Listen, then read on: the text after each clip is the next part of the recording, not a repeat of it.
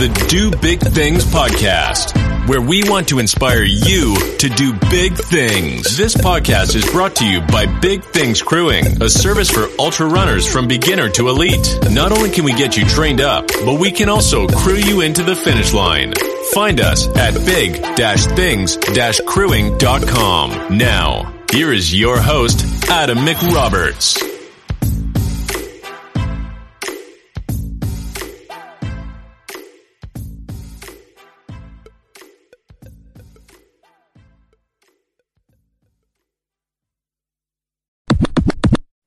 So you said that you, we were just chatting just super super briefly before this and you said you got a big dance tomorrow. So tell me what what's going on tomorrow man.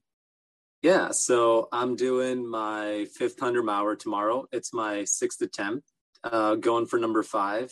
Uh, it's the santa monica samo 100 okay. And i'm super stoked for that one because uh, i'm socal born and raised so it's a home turf race um, and of course uh, doing it for the same charity I am, which we know we can dive into.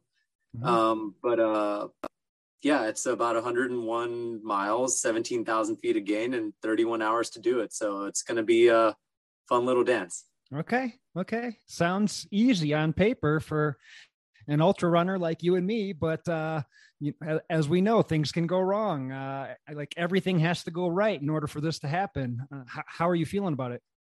Uh, I'm feeling pretty good. Um, everything has to go right, but as we both know as ultra runners, things always go wrong, and it's all about um, adapting and moving forward. And at the end of the day, um, I'm just excited to be able to get up and do this again and enjoy the process and just be a part of this amazing community. Nice. And you've never done this race before? Uh, no, this is the inaugural year that they're doing this race. Ah, so okay. this will be uh, first for them and first for me. Nice. Well, that's pretty exciting.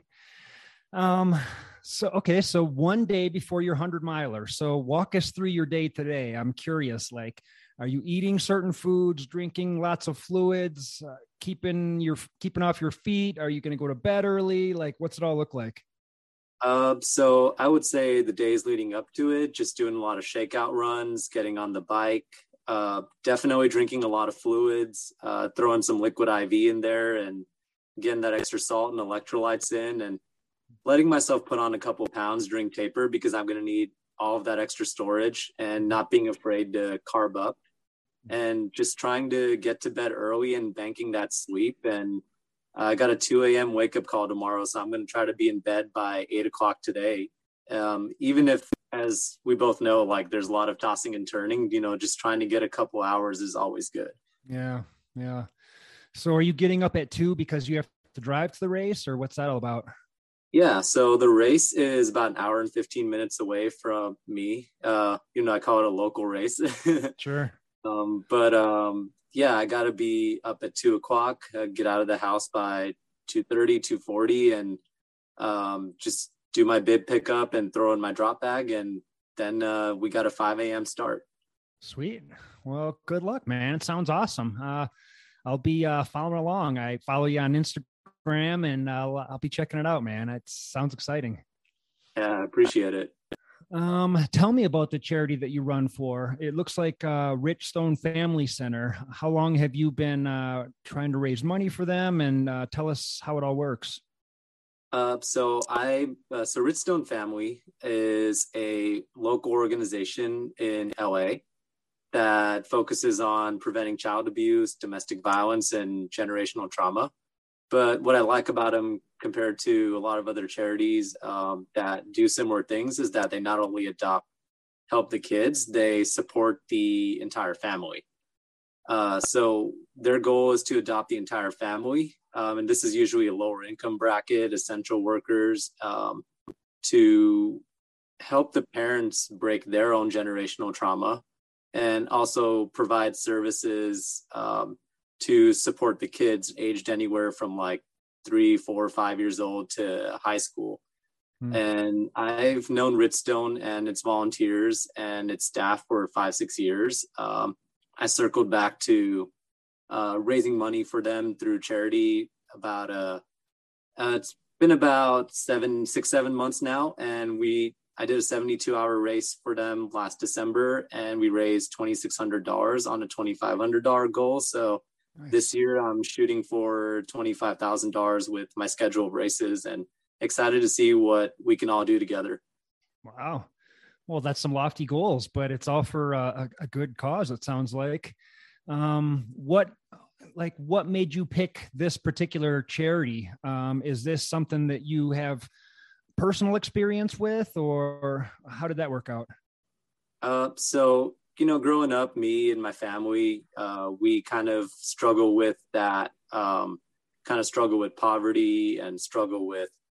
Uh, my parents struggle with their own generational trauma, and um, I learned very quickly that your parents can only give you what they have, and um, I love my parents, and um, you know, I these are just things that I have struggled with growing up, and my parents also struggle with growing up. So I love seeing what they're doing for um, just for the local community. And yeah, man, like it's really heavy, and it just it's just something I really resonate with, and it gives me a why and a purpose beyond myself for something that I've been through myself and something that me, my parents, and my family have been through together. Mm. And I always maintain that, you know, these kids and these families don't have a choice, but running is a chosen pain that we can use to change the world and leave a positive impact. Yeah, that's cool, man. Well put. Um, have you I guess we're just diving right into the hard questions. have you had personal yeah. experience with like um, domestic violence or anything like that? I mean, uh, it sounds like that's what this charity sort of helps with. Um, uh, and, and you mentioned like generational trauma, which I, I understand what that is. And I know that's a very real thing. But um, did you have experience with domestic violence in your, your household growing up, or what was that like? Yeah, there was a bit of domestic violence in the household. A lot of the abuse was very verbal and a lot of manipulation. Um, and there was just a lot of a lot of me realizing that um like your parents want the best for you and you know your family wants the best for you but they can only give you what they have and realizing that um my grandparents were kind of a step above them in that trauma ladder as well and that the buck kind of had to stop somewhere mm-hmm. um so yeah there were experiences with manipulation like experiences with domestic abuse, uh, just generational trauma, and uh, verbal abuse, some physical abuse. Um, and these are just things that I heavily resonate with. Um, mm-hmm. again, because it's a lot of times it's not just a lot of times these charities don't tackle the root of the issue. And I think a lot of the times the root of the issue is the entire family unit as opposed to one piece of it. Mm-hmm. And so this place, um, the Richstone Family Center, you said adopts a whole family rather than just the children. So that's pretty interesting. So are they putting parents through certain classes or, or courses or, or giving them certain resources to break this generational trauma? Yes, absolutely. They have uh, services in like counseling. They have services and just uh, they're very intuitive in like the kind of resources that uh, the people in this community need, especially when we're talking about the difference between maybe somebody in a middle class or higher bracket versus mm-hmm. essential workers like my parents. You know, my mom and my dad both work like steel toe jobs, and they couldn't always be there for me um, because they were trying to put a roof over my head, which mm-hmm. was their way of showing love. Um, so you know, like uh, they're very intuitive in helping families who are going through similar things like that and don't always have the time but need the resources and the support almost like an extended arm um, to help them uh, create this to solidify the foundation of their family units hmm, mm-hmm. did you grow up in california i did yeah i grew okay. up in uh, i lived in los angeles for the first uh, 13 14 years of my life and then moved to Orange County in uh, high school. So about half and half. I'm 28 now. Nice. Okay. And how about your parents? Did they were they born and raised in California, or were they immigrants, or what's their story? My parents were immigrants, so my dad came over. My dad, my grandpa came over here in the '80s, and uh, eventually my mom married my dad, and she came over in uh, the early '90s. So my parents are immigrants from India. Okay. Okay. And I like the term steel toed job. I, I, don't know if I've ever heard that, but it certainly resonates and I get it. Um, so I'm, I'm picturing that like working in factories, just trying to find like the best paying manual layer jo- ma- manual labor job so that they can keep a roof over their head. Is that kind of what it looked like? Correct. Yeah, my dad has worked uh, multiple warehouse jobs. At one point, he was uh, at one point he was doing three jobs. Like he was uh, the guy who takes jumpers down, and he was working a laundromat. He was also working as a UPS driver, mm. and then he's he's had many hats in his life. And my mom as well was uh, a resident nurse on a night shift for many many years, and um, she also worked as a steel toe worker um, in the warehouse as well. Uh, so a lot of blue collar work for sure. Yeah, yeah. Are your folks still around? Yeah, absolutely. Uh, nice.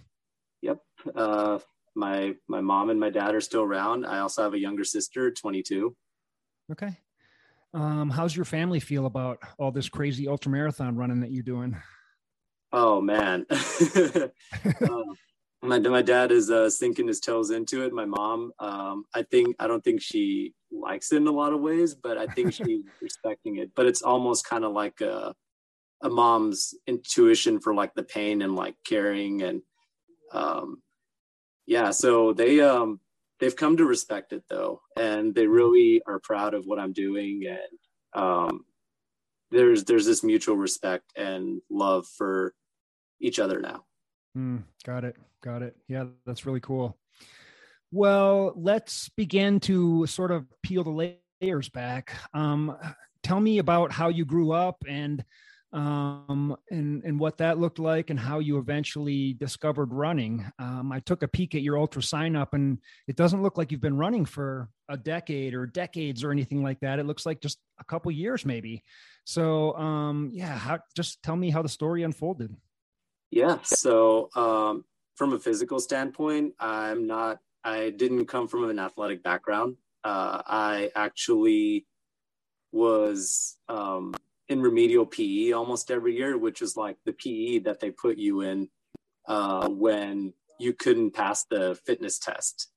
Um, okay. I was the last kid on the track. Uh, I come from a family that is generationally on my dad's side been like diabetic. Um, and after seven, eight years old, uh, I was pretty much obese up until I was 18, weighed almost 250 pounds, and um, oh. went through this whole journey of like kind of losing that weight. Um, oh, sorry, are you there? Yeah, I'm here. Can you hear me? Oh, yeah. Yeah, you just cut off for a minute there. Oh, okay. Sorry about that. Yeah. Um, I, but yeah, like I was there was a uh, uh, kind of lost all that weight when I was 18. Um, had a bit of a scare. 18 was a pivotal point for me where I had kind of a scare where the doctor told me that I was pre-diabetic and I thought I was going to end up kind of next in line to just live that lifestyle. And um, that was kind of the tipping point where I started losing weight over the course of two years, but I became almost unhealthily skinny. Mm-hmm. Uh, I I used to just exercise a lot and eat very little, and um, you know, gained all that weight back in my adult years, and fell heavily again into a depression. And about four years ago, I picked up running as a means of mental health as opposed to physical health. And it started with this day that I always remember where I ran a quarter of a mile and I walked back home nauseated and just like tired and mm-hmm. started asking myself like man maybe I could run 5 minutes straight maybe I could run 10 minutes straight maybe I could do 30 and it was just conquering one Everest after another doing the 5k doing the 10k half marathon and um, eventually that during the pandemic that ended up leading to ultra marathons. And I committed to my first 100 miler when I'd only done 16 miles at once. Um, and it's just been this thing of like seeing what's next after that and just also being propelled forward by doing it for a higher purpose. Yeah. Yeah. Yeah. That's sort of interesting. Like, you decided to do it for a higher purpose rather than for yourself. Like, a lot of people get into this thing as sort of a means to, I don't know, flex on Instagram or to say I was the guy who did the thing, you know, and and that's not necessarily a, a, bad reason to start doing these things. Like that gets you into it and gets you moving forward. So I, am not necessarily against that but it seems like you dove into the uh, um, trying to raise money for charities like al- almost right away. Yeah it's um even before i reconnected with richstone family um, there was every single ultra marathon my first 100 miler was for um, a food drive in LA where we raised enough money for 1,500 hot meals. Um, mm. I did a 24 hour race after that for um, COVID, a COVID crisis in India that happened last April, um, which my grandmother was affected by. Um, so there was always like a higher purpose uh, related to it. And I think a lot of that came from reading Rich Roll's book and Finding Ultra. Mm-hmm. And also reading up on Jay Shetty and um, just kind of the Dalai Lama on how altruism is the key to happiness. And I've mm-hmm. always just been doing things for charity, and uh, ultras always seem like a powerful tool for me to have a bigger impact. Um, that being said, though, there is a there's I think there's different levels to it. There's the higher purpose aspect, and there's also like the personal aspect of like how much more can I do? Like how how much farther can I push my physical limits? And also just on an interpersonal level, just showing other people that like, hey, like I wasn't the most athletic guy in the room, but if you show up every day, then you can also do these amazing things and conquer your Everest. Yeah, hundred percent, man. I've said on this podcast a million times that after I finished my first hundred miler, I didn't feel like I'm awesome and I did this awesome thing. I thought we as human beings are amazing and we can do whatever it is we want to do. Like I finally yeah. made the connection that you can do whatever you put your mind to. Like I'd heard that a million times, but I finally made that connection. So um, yeah, anybody can do this stuff. Um, you know, might be harder for some folks to to get the ball rolling if they're overweight or have other handicaps or disabilities. But we can do whatever we want. It's it's hundred percent true. Um, so let's go back. Um, so you said you were 250 pounds until you were 18 years old. So I mean, um, how did you get that big? like, I mean, obviously you weren't eating properly and you weren't exercising, but I mean, would you put some of the blame on on family lifestyle or was it just yeah, what did that look like? Um, I think a lot of it does come from several factors, such as like, um, I'd say the biggest factor was finding out what depression was at a very early age. Um, I was nine years old and I started to kind of feel those ebb and flows, and I didn't know how to describe it. I didn't I'd be asked like, "Why are you unhappy?" and I'd say, "I don't know," you know. Um, and a common problem in American culture um, is that fast food is very cheap. Mm-hmm. Um, and it's very accessible and easy. So um, I definitely fell into the addiction of like having fast food, like burritos, and just like uh, my favorite was like Del Taco and just like In and Out. And um, I just kind of fell down that rabbit hole. And over time, uh, as things got tougher, you know, I was uh, I was bullied a lot in high school for and middle school for various region, reasons, like my obesity, for speech therapy, for uh, my ethnicity. Um, and as those things got to me and I became more outcasted, I started turning to food for comfort.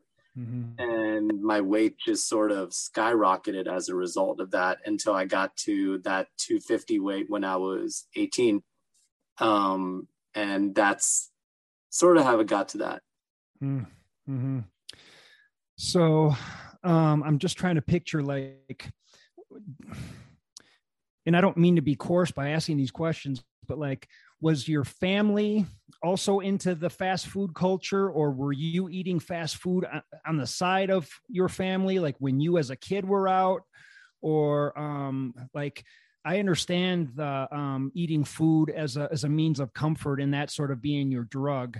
Um what like were you hiding and eating or was this was it just like a slow accumulation and all of a sudden you stepped on a scale and like holy crap like i'm a big guy no, no, I definitely knew I was big and I was definitely insecure about it. Um, it definitely ballooned when I was like 16 to 18, but mm. it was definitely, definitely uh, kind of the habits that were built up over time. Um, so background with my dad's family um, and my mom's families, they both had their own ways of showing love with food. My mom grew up very poor.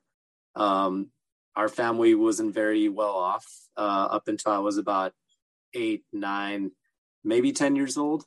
And so in that culture, kind of like food is a way of like um showing that prosperity, you know. Mm-hmm. Um and on my dad's side, it was a lot of like, you know, live life and just eat food and enjoy everything, um, enjoy all the comforts. And um, that was sort of those mentalities that sort of combined to kind of help me get into that food addiction. But I would say that a lot of it was just um, my own depression and finding some means for comfort because there was no other way for me to express myself. Mm-hmm. Um, I didn't know how to express myself and I didn't know where to turn to because there was just uh, bullying on one side and just um, kind of that Asian culture of like be a man on the other side. And uh, food just kind of became the means of um, just like coping. Yeah. Uh, yeah, I get it. Um, and depression is um, also a fickle subject, and I understand it, and I've had my experiences with it. Um, do, do, have you ever gotten to the root of where that depression came from, or was that from um, body images and uh, being bullied in school? Or um, have you ever sought therapy out to sort of dig into that? Or what does that look like now?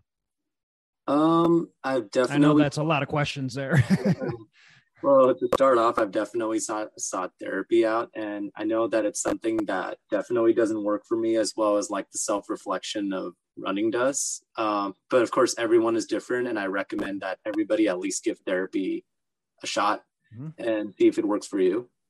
Um, I think the root of that depression probably came from if I had to picture, if I had to think of one place where it probably came from, it was kind of like neither belonging here nor there, which is a common problem that immigrant kids have, where it's like I go to India and I'm too American to fit in with them. I I'm here in the States and I'm too Indian to fit in with um, everyone here. And that's mm-hmm. also minorities too. I think um, one subject that is also very fickle and underlooked by the media is minority on minority racism.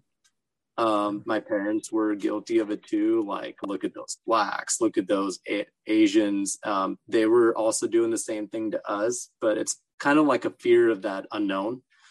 Um, but I think it was per. Uh, I think uh, that would probably be the place where it started. It was just like mm. not fitting in and not understanding why I didn't fit in, and mm. also just um, living in this nice community when and going to this good school when we weren't good off, when we weren't well off. So not fitting in with the kids who lived a different, a better lifestyle growing up. So there was a lot of that for sure. Mm-hmm. mm-hmm. Yeah, that's a tough place to start from. You know, to start your young adult years from uh, at a, it's almost a disadvantage. You know, you're starting with depression and trying to work your way up, and uh, yeah, that's that's tough, man.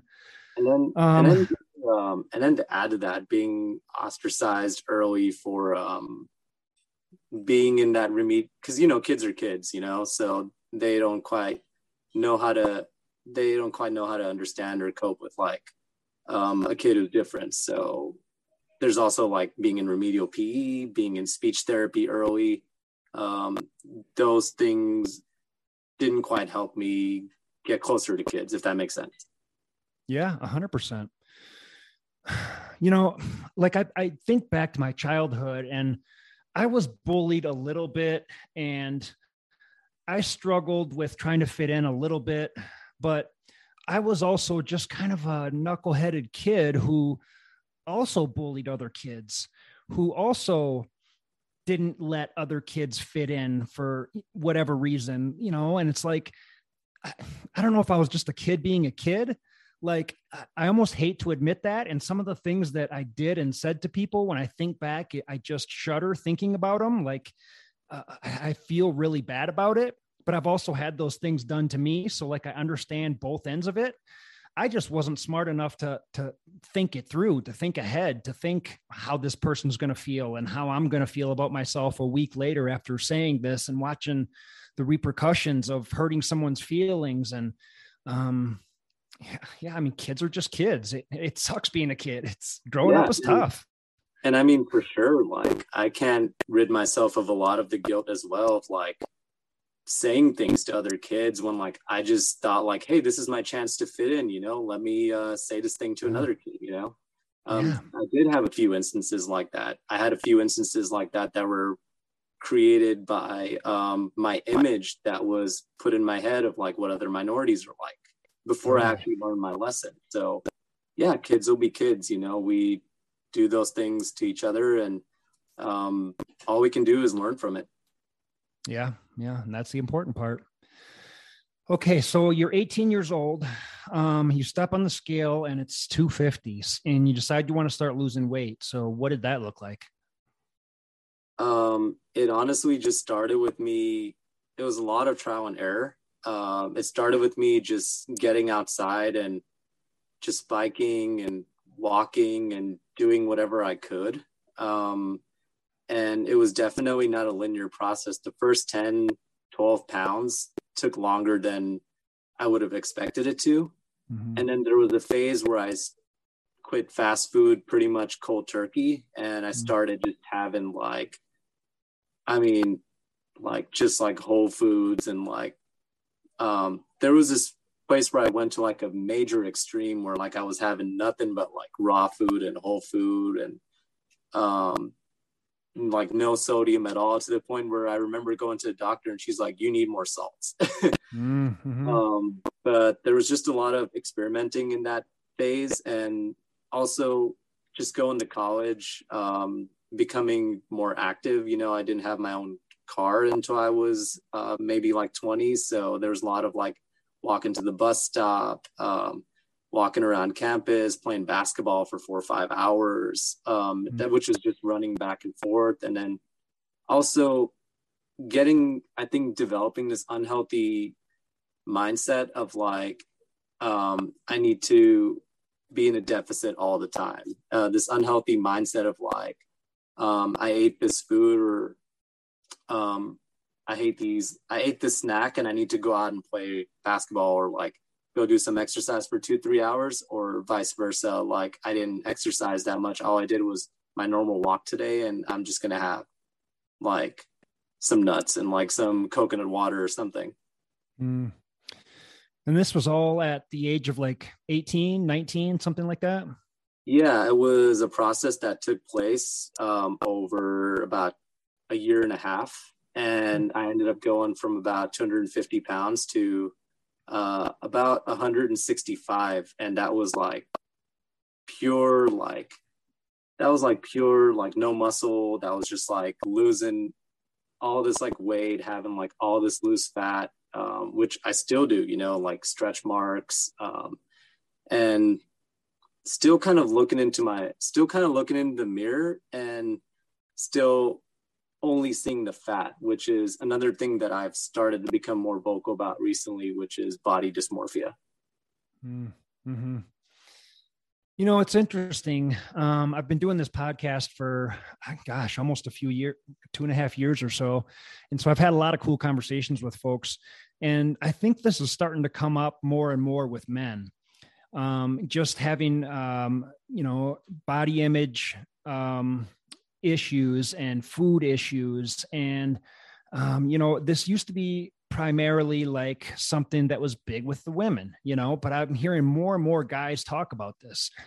And it's funny, just was it yesterday or two days ago? I went for a bike ride with a buddy of mine and and uh, we had a great conversation. And he started telling me about how when he was in college, um, he ended up in a, a, psychotic episode where when once he was out on his own and he was a young man at college and could kind of do what he wanted he found himself just going to the cafeteria and eating just tons and tons of food and then just wandering around in the days and going to a restaurant and just eating tons and tons of food and just completely spun out and ended up in a in um a psychiatric hospital you know?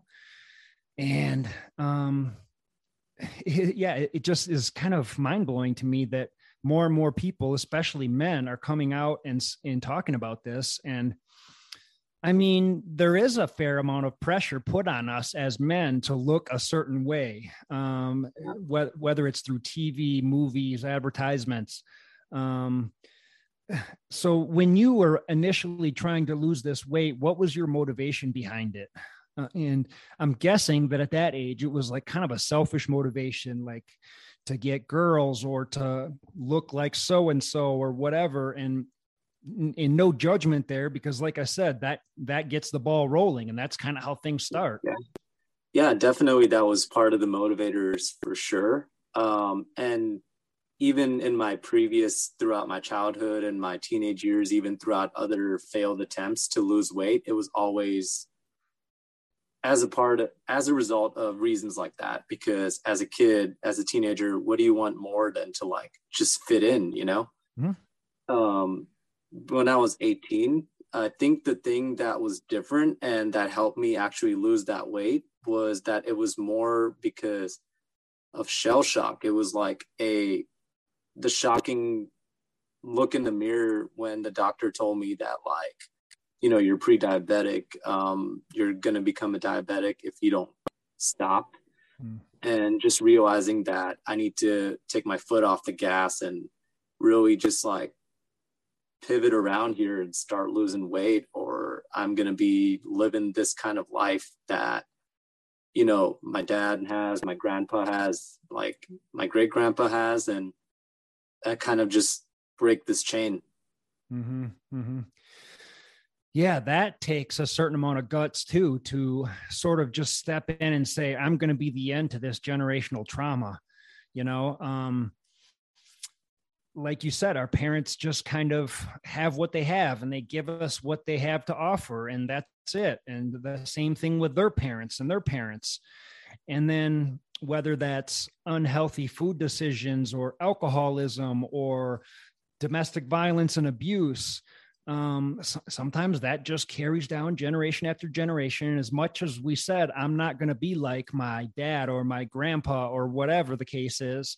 Um, you find yourself falling into that trap quite often and uh, it, it, takes it takes guts to say that the buck stops here this is it we're gonna we're gonna change things from here on out and uh, you know whether i have kids or not like i'm not gonna suffer from this anymore. I am going to do something about this and and uh, that takes a certain amount of guts man. I commend you i appreciate it. For sure.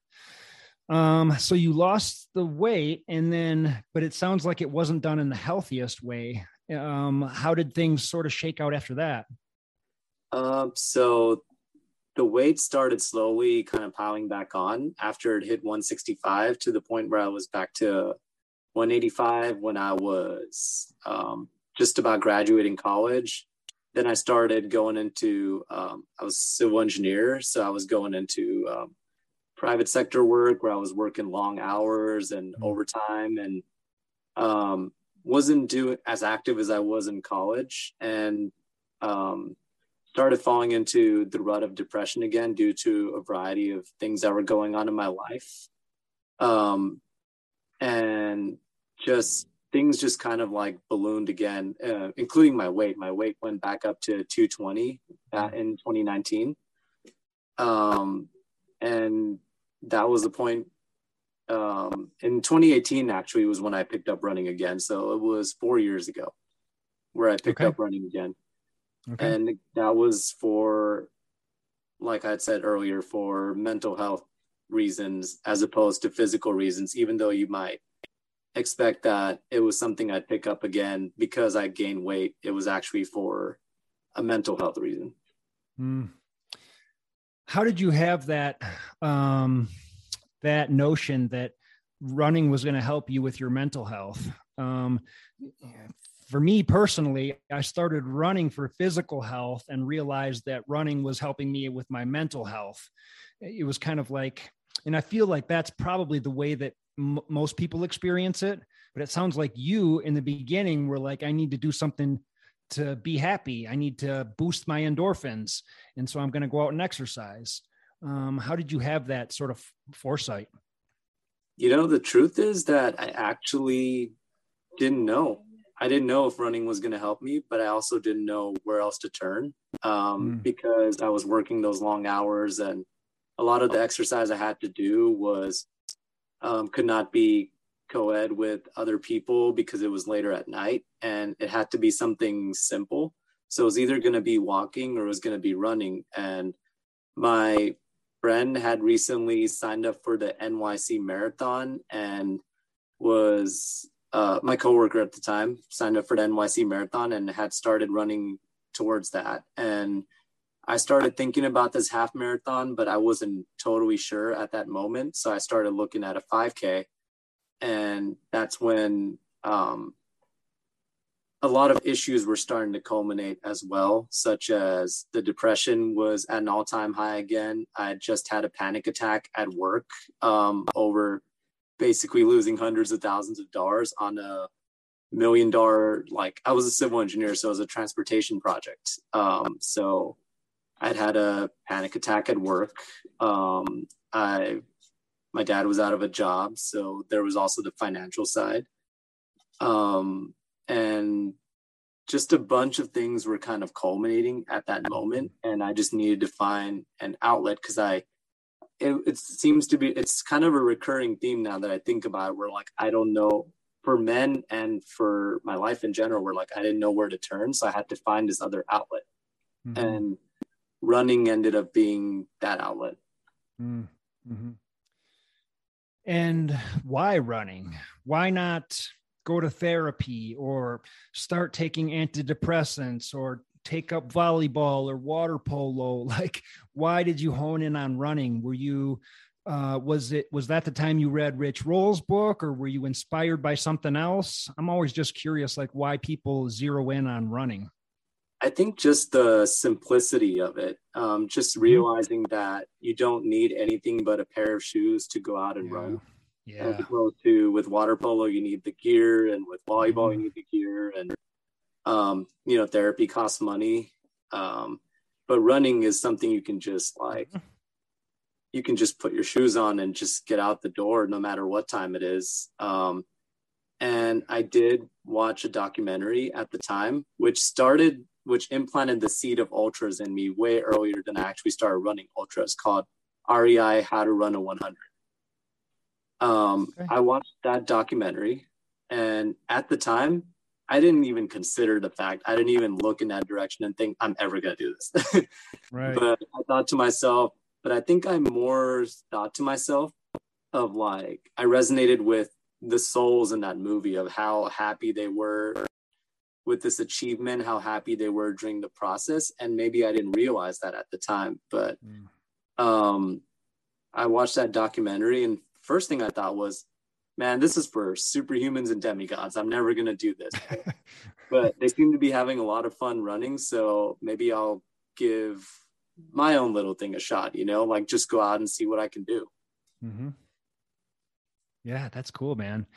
And honestly, when I ask that question to people, so many people say just for the simplicity of it, like, you know everybody's got a junky pair of target running shoes that they can put on and they can go out the door or whatever you know? Totally. and so it's just easy you don't have to buy a $4000 mountain bike to go out and try this new sport. It's it's the easiest most simple um, thing you can do is just yeah head out the door and and go for it. It's, so um it's simple. It's um it's simple. It's for everybody and it doesn't matter who you are and where you come from Mm-hmm, mm-hmm. And if you can't run, if you're too big to run, get out and walk. You know, walk yeah. around the block, walk a mile, walk a half mile, walk a mile, and then eventually throw in just you know jog from one block to the next and then walk the rest of that mile. You don't have to run oh, the whole thing. that's how i got from a quarter mile to where i am now. It's just run walk run walk. Totally. So here's how i'm picturing you. Tell me if i'm wrong at this point in your life you're working a, a full-time job as a civ- civil engineer and then at nighttime you're going out and doing this training sort of on your own um, like I'm just picturing the romanticism of of a man like tired from a long day at work and going out when it's dark out and sort of hammering out these miles. And another thing is when when people are sort of overweight, they don't like to go out and run in public or in the daytime because of you know body shame issues or they're worried about how they look. And so a lot of people start either on a treadmill or doing it at night. Um, again, I'm just pick I'm, that's how i'm picturing this i could be completely no, off was, but how- that was you're right no that was definitely one of the factors for sure like i was i would always do my runs not only out of necessity early in the morning or at night but because of that insecurity of the way i looked when i was doing it and that insecurity kind of went away over time mm-hmm. good and it should man because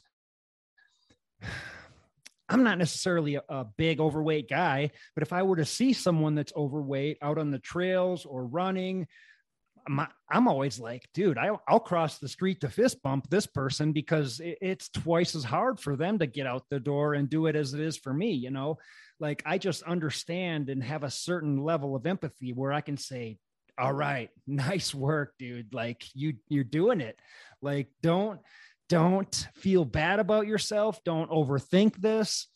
Um, you might be on the beginning of this journey, or you might be on the roller coaster version of this journey, but just keep at it. Like I'm, when I see those people, I'm just like more, more proud almost. and I appreciate that you do that because I try to just give a nod and a thumbs up and everything because we all started from some place and mm-hmm.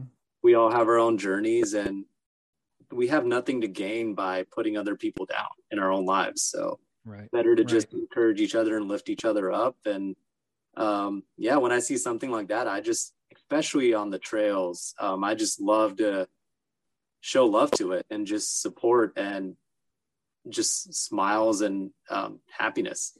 Yeah, hundred percent. Um, so was your first race back in those days a 5K? Uh, yeah. So my first official race was a 5K um, with maybe like 10 participants uh, in August of 2018. Okay. Um, not much fanfare. You know, I just drove there, did the thing, and I drove home. um, and then there was around the time I'd finished that 5K, this is kind of a recurring theme in my life um, when I started my running journey is just picking these colossal Everest like goals and figuring out the rest on the way. So at the mm. time when I finished my 5K, my chosen colossal goal was doing the Joshua Tree half marathon, mm. um, which was going to be in November. And I remember just like sweating bullets over it. I'm like, dude, you just did a three miles. Like, how are you going to go out and do 13?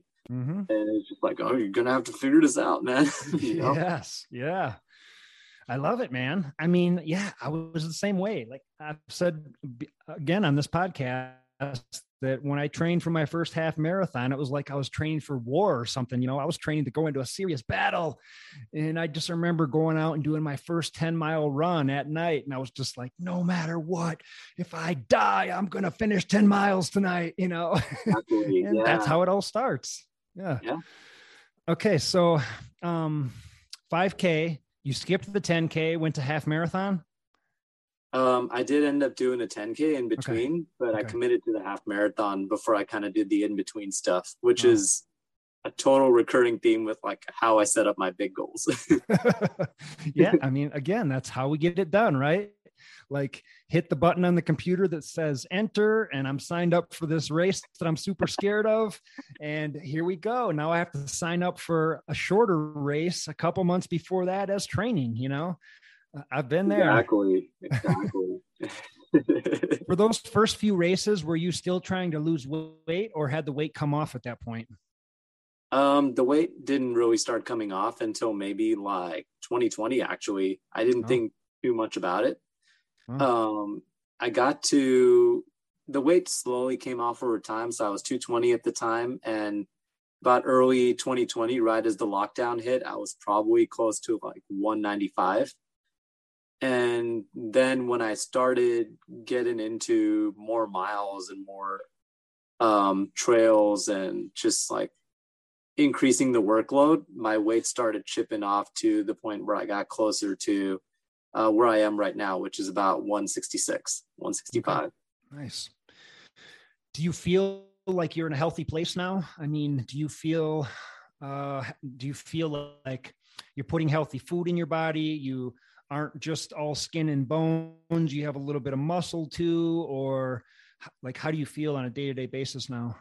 I feel really good. Like i feel like i'm uh, mentally physically in the best shape of my life. Um i there's a lot of strength training that goes in with my running uh that's what i was wondering there's a good balance of eating the foods that i want but also eating the right foods with mm-hmm. uh density and nutritional value and I feel like my decisions are not dictated by what's on the scale anymore, as opposed to what my body actually needs mm-hmm. um, and for peak performance and for mental health. And um, yeah, man, best shape of my life. Nice, good. When people open up on the podcast and tell me about their past experiences and especially about their struggles i always feel like i have to throw a caveat in there and like sort of explain or at least um, give a nod to my struggles as well so um, i never struggled so much with food but i struggled with alcohol. I struggled with substances. And and that was sort of my big demons that i had to wrestle with to to get to where i am today. Um now where the hell was i going with that? I don't remember. But um um yeah man. So all right. I completely lost my train of thought there. Um so okay what was your first ultra marathon was that during the covid lockdown um, or when was that it was kind of the in between um after the first lockdown and it was the end of 2020 uh, okay. So most of the ultra races on the West Coast or closer to the West Coast were happening in Utah in the fall of 2020. Um, so the first ultra marathon I signed up for was the Zion 50K. Mm. Uh, I committed to my first 100 miler, which was the Zion 100 for April of 2021. I signed up for that in July. And then I signed up for the Zion 50K. So again, it's that recurring theme of like, I'm going to set this big goal that's going to make me sweat bullets. Um, like, what did I just do? And then have figure out the rest from there. Mm-hmm. Uh, so my 1st mm-hmm. ultra marathon was the Zion 50K, and that was definitely um, an ordeal that I'll never forget as well. Yeah, tell me about that. Like, um, I want to hear about like the highs and the lows, and what was that like? Um, I think the highs, the high first off for me was definitely like that 15 to 20 mile where I just realized like I'm doing this thing, you know, like I'm out here doing this ultra marathon. Um, and I just PR'd like um, at, after the 23 miles going into 24 and realizing that like my longest long run up to that point was like 23 miles three weeks before and realizing that I just PR'd that and now I'm going into like this uncharted territory and that I was a yeah. winner for it. And then the yeah. low sort of were like self-created. Like there's a lot of like it was very hard to like meet other ultra runners in the pandemic. And I also didn't know where to begin with my research because it's like, how do you how does a total rookie at like ultras realize like what do you look up when you want to uh, real when you need to figure out that you need electrolytes? Like how do you know to look up salt tabs? How do you know to look up like pickles or how do you know to look up certain things like that? So i didn't have any electrolytes whatsoever during that race. I was wearing the total wrongest socks. And i had blister issues all over my feet. Um, i fell at mile 26 and i ended up just laying on the ground for about five minutes because I erupted into like Charlie horses to the point where like 10, 15 runners were stopping to check on me. One of them actually gave me like their energy chews. And that was also my first run in with how amazing the community is. Um, but that mile 26 to mile 31 took at least two and a half hours. I was just death marching to the finish line. Mm. Um, and, but it, but it got done. It was yeah. a memorable experience. My 50K wasn't too far off from that either, man. I mean, like, I wasn't quite ready for it, but I was as ready as I was going to get, you know, and I just went out there and suffered through it and loved every minute of it and started thinking about my first 50 miler. So, all right. So you made it through 50K. Um, was the next step a 50 miler? Oh, no, you signed up for a 100 miler. Yeah, so I never actually ended up doing a 50 mile or a 100k. I just did several other 50ks leading up okay. to my 100 mile. Nice. So I ended okay. up doing um, February February 2021 was when I did my second 50k because there was a kind of that stoppage of like races um, in between when they had like that massive surge in like 2020 races started opening up in California on technicalities, like it's on Indian reservations, and they were like smaller, more simple events that were treated as like group runs. And I did my second 50K, and that was where I met my coach, Heather Catchpole. Um, mm. And we ended up running the entire thing together. And about halfway through it, I ended up asking her to be my coach because I had no idea what I was doing. Like I had like I'd Googled certain things and I cranked out multiple 20 mile long runs um, and long back to back long runs. But as far as like speed workouts and hill repeats and nutrition, I had no clue. Mm. And um, I'd already committed to doing, after that second ultra, I'd committed to doing three more 50Ks in my last two months of my training block. And so she sort of wrapped everything nicely around those races and got me prepared for the uh, April Zion 100. Okay. Okay. And was that a sufferfest or were you feeling more prepared for that or what did that one look like? That one was also a sufferfest. Um, again, my path is like anything but unconventional. Like, uh, I would definitely be the last person to say like, um, do a 50k and go straight to a 100. I would say go do a 50 mile or go do a 100k. Um, but everyone's story is different. Um, I ended up finishing that race uh, DFL dead fucking last mm. with uh, two minutes left. Um, I had all kinds of issues during that race. That I had GI issues with um, dairy, which ended up making me turn to fully plant based from vegetarian a few months later, which is a whole nother thing. Um, I ended up hurting my ankle to the point where I couldn't put weight on it in the last 20 miles, and I was suffering on it for the last for the second half of the race. Um, I ended up getting horrific blisters on my feet. My feet were like raw sausages. Um, I had blood blisters on my pinky, uh, like on my pinky toe, that had to be. The medic basically gave me a syringe and he told me to, it's going to fill up again. You need to drain it again.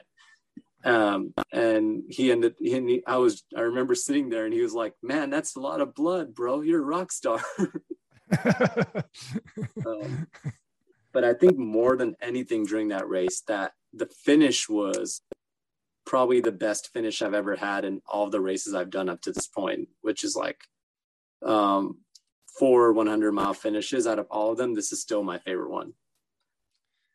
Even though you were DFL, your last place, and it was your favorite one, just was it the feeling of accomplishment, or why would you say that was your favorite one? It was the feeling of being at mile 96, and the map was telling me that or it was the feeling of being at mile 98 and the map telling me that you still have four miles to go and you only have 40 minutes to do it. And real and for the first time thinking, oh my God, I'm not gonna make it. Mm. And walking around stumbling on one of the last loops out in the heat, out of water, just thinking, thinking of like, man, like mixed feelings. Like I'm still gonna finish this thing even if I don't make it, even if it's past 36, because 100 miles is 100 miles but also like coming up with excuses for all the time I just committed and couldn't get it done.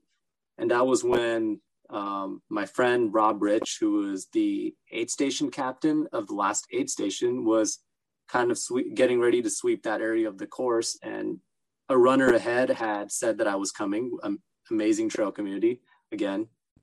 Um, and he and his daughter uh, told me that I was actually only two miles away from the finish um, and the map was wrong.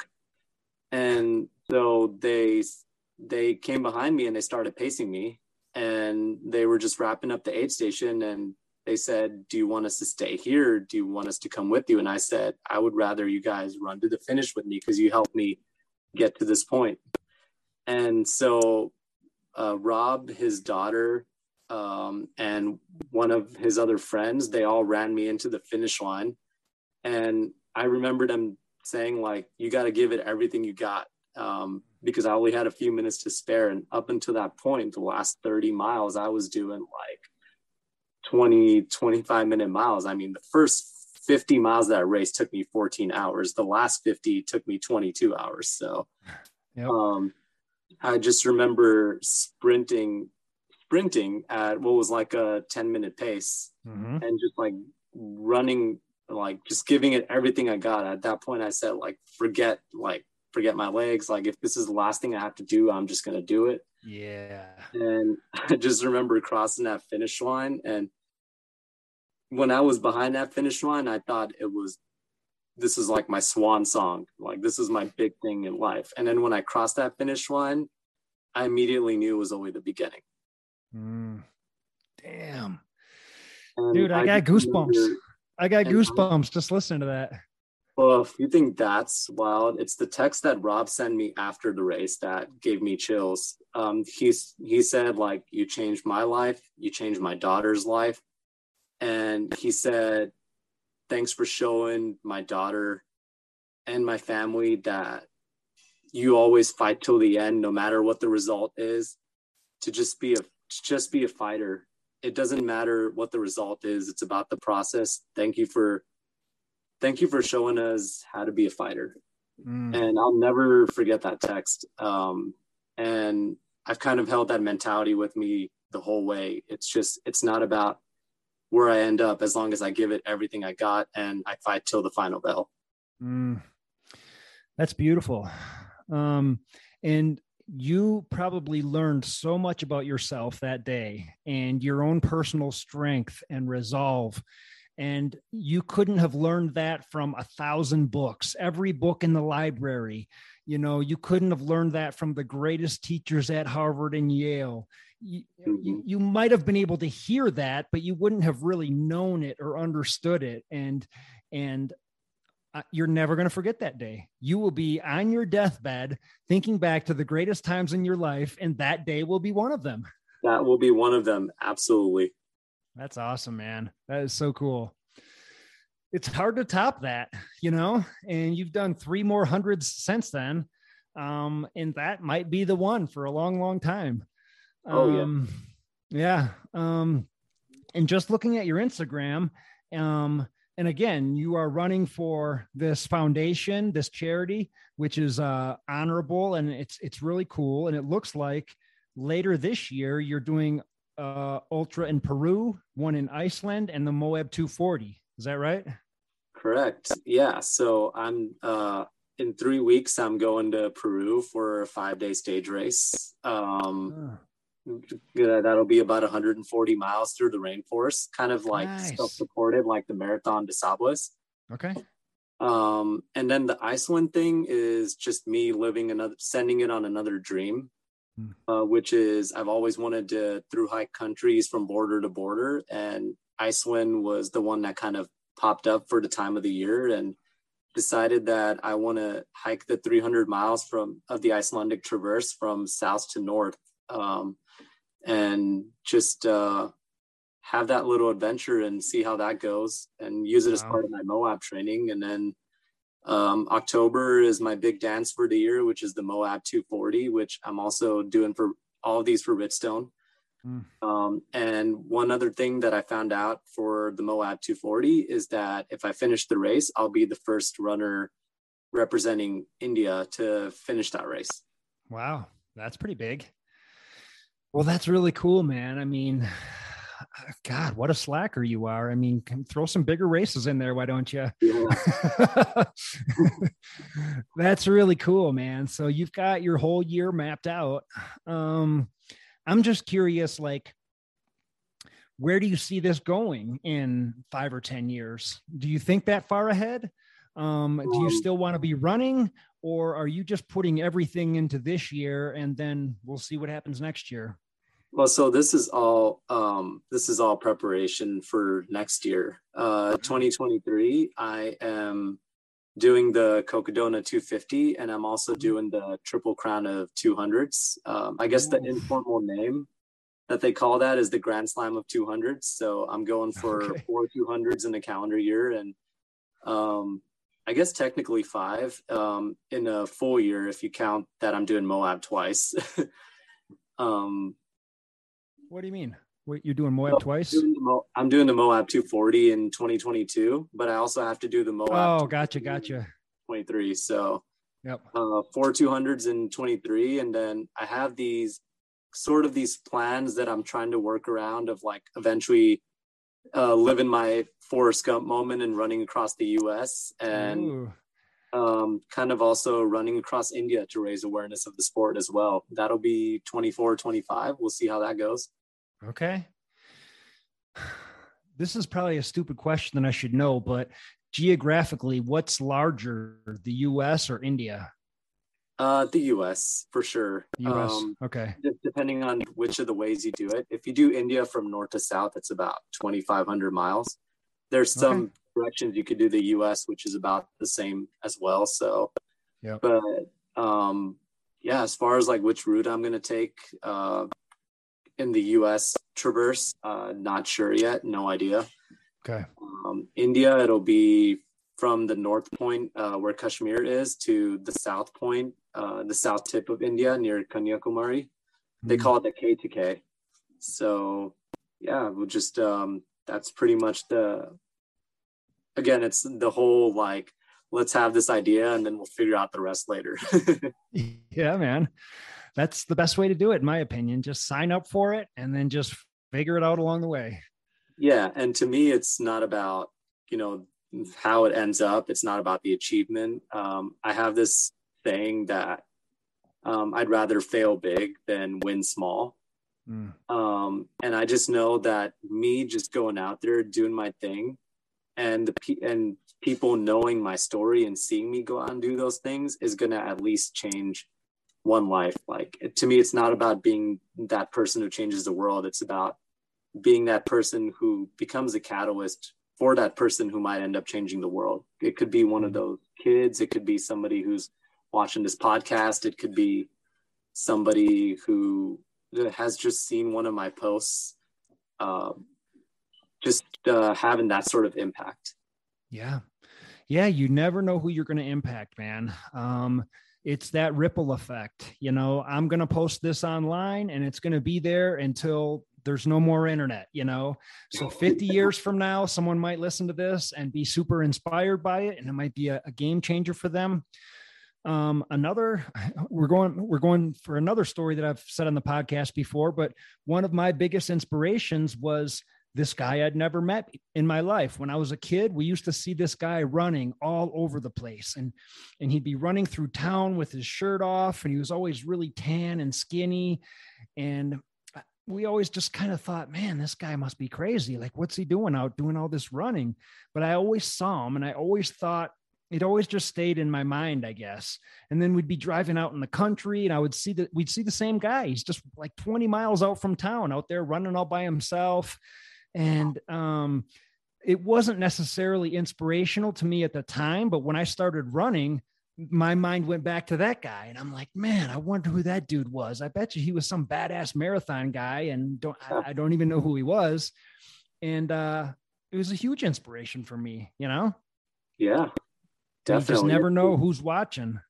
Yeah. You just never and you never know going back to how you're just like providing encouragement to, you know, that guy who just gets out the door who might be overweight doing that thing. Like you never know what one simple action might do for somebody. Like even if it's mm-hmm. a thumbs up, that person might five years from now be like this badass and be like, I'll never forget um, that guy who I later found out was Adam who gave me that thumbs up on the road. Mm-hmm. You know, that changed my mm-hmm. life.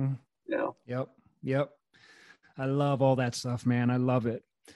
Um, okay, so you're doing a hundred miler tomorrow. The same old 100. Is that what you said it's called? Yep. Uh, okay. It's short for Santa Monica uh, okay. 100. Okay. Um, and are you, you just kind of using this as a tra- training run, or do you have more hundred milers peppered throughout the year? Um, so I had kind of done, um, I had done the Antelope 100 in March, which is a DNF. Um, I did the Zion 100 in April, four weeks ago, which was uh, I finished that one.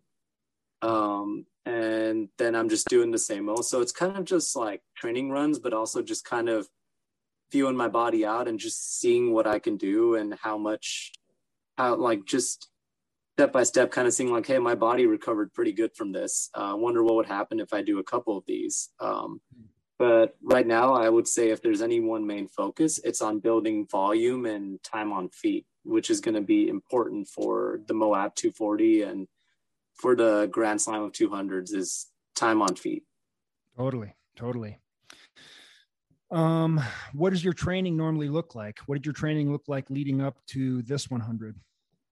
Um, so leading up to this one, because I've had multiple, because I've had basically three 100 mile attempts in three months, um, there was a lot of um, it was very intuitive of like that first week after you finish the 100 just feeling your body out and see how it goes and just right. eating like it's your job and doing recovery and after that it was sort of just doing the miles that feel comfortable kind of having to range between 40 to 60 and um and then just kind of like going at that for a couple weeks and going into kind of like a mini taper of like two weeks mm-hmm. um last year when I had less races, it was definitely more of like larger training blocks where I peak my mileage at 85 to 90. And now it's more about just like feeling my body out in between these races because there's such a huge volume of races and not being afraid of not comparing myself to others in terms of mileage because that's a trap that other people fall into. You'll see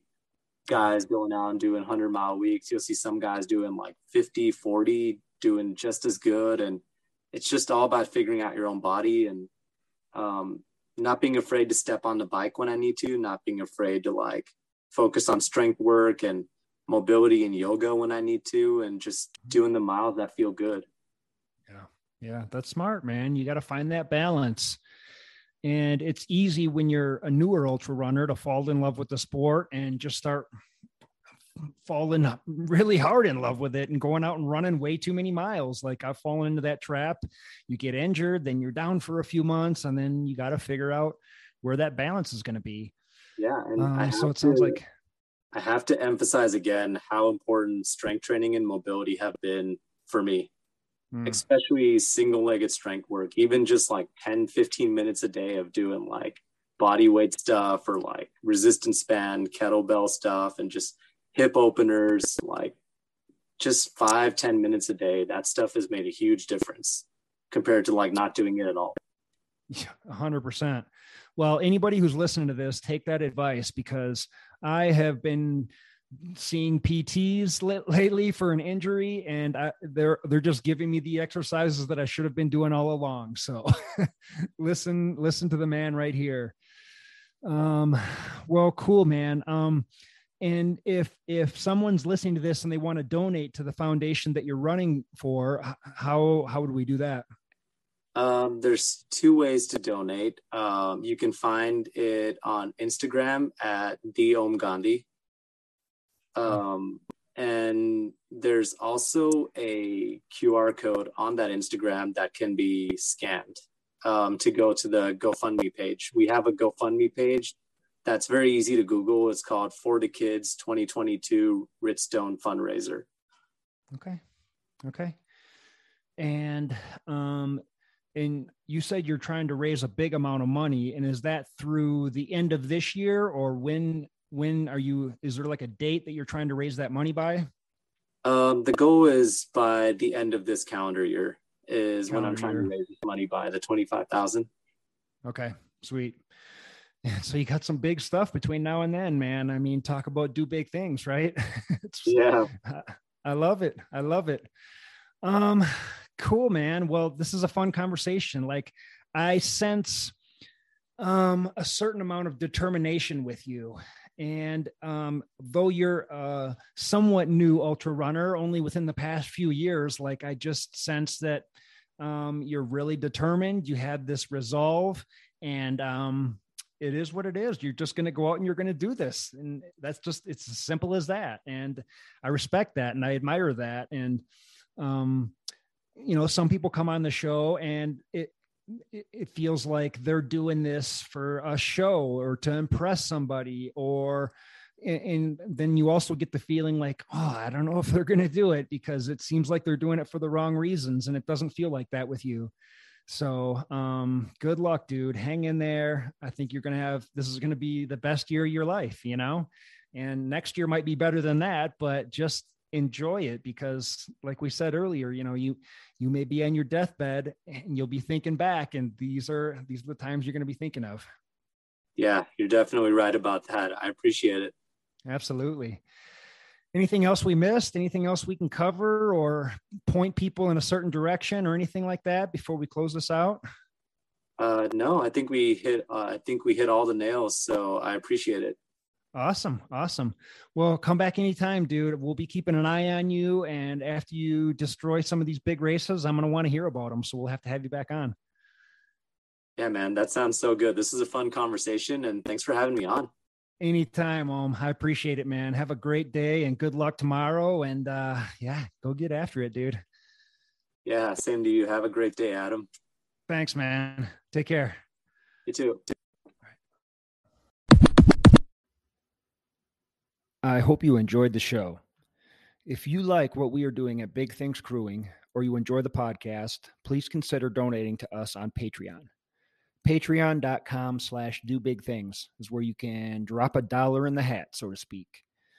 I'd like to thank our loyal Patreon subscribers. Without you guys, this isn't possible. Thank you from the bottom of my heart. I'd like to thank our sponsors. First of all, Exoskin. Their running apparel keeps you comfortable in absolutely any condition. Say goodbye to chafing and blisters. Check them out, exoskin.us. Use our discount code, capital BTC, for 15% off. I also want to tell you guys real quick about Bigger Than the Trail. Bigger Than the Trail is a 501c3 tax exempt organization that is using trail running as a platform to advocate for mental health. If you've ever thought about getting therapy but aren't in the position where you can afford it or you don't have insurance, Bigger Than the Trail offers you free therapy for three months. Yes, you got it. I said it. You heard it right. I couldn't love what these guys are doing more. I signed up for it. It was quick, it was easy. Within 48 hours, I had a, a therapist that met all my pre requirements. It was all matched up with me and met my personal criteria. And I met with her every week for, I don't know, a couple months. And, uh, you know, I, I, I met with her until I felt a little bit better. And, uh, you know, I'm trying this thing. You guys should try this thing. And, you know, we can all do it together. Look up Bigger Than the Trail, sign up for the services, and let's do the small things in life that eventually lead us to doing the big things. Let them know we sent you. Also, we want to thank Alter Ego Running. They make premium performance hats. Everyone needs a good lid or two when you're out running on an epic adventure. Uh, these hats should be your go to on everyday runs, epic adventures, and just cruising around town. Check out Alter Ego Running. Use our promo code, capital all caps, do big things. And that's for 20% off. Last but not least, this podcast is brought to you by Athletic Brewing. the finest non alcoholic craft beer in the market. Check out athleticbrewing.com and use my discount code McRobertsA20, all caps, for 20% off the finest non alcoholic beer around. Enjoy the taste without the hangover. Remember, guys, life is short. Do big things, baby. Pedro, take us for a run.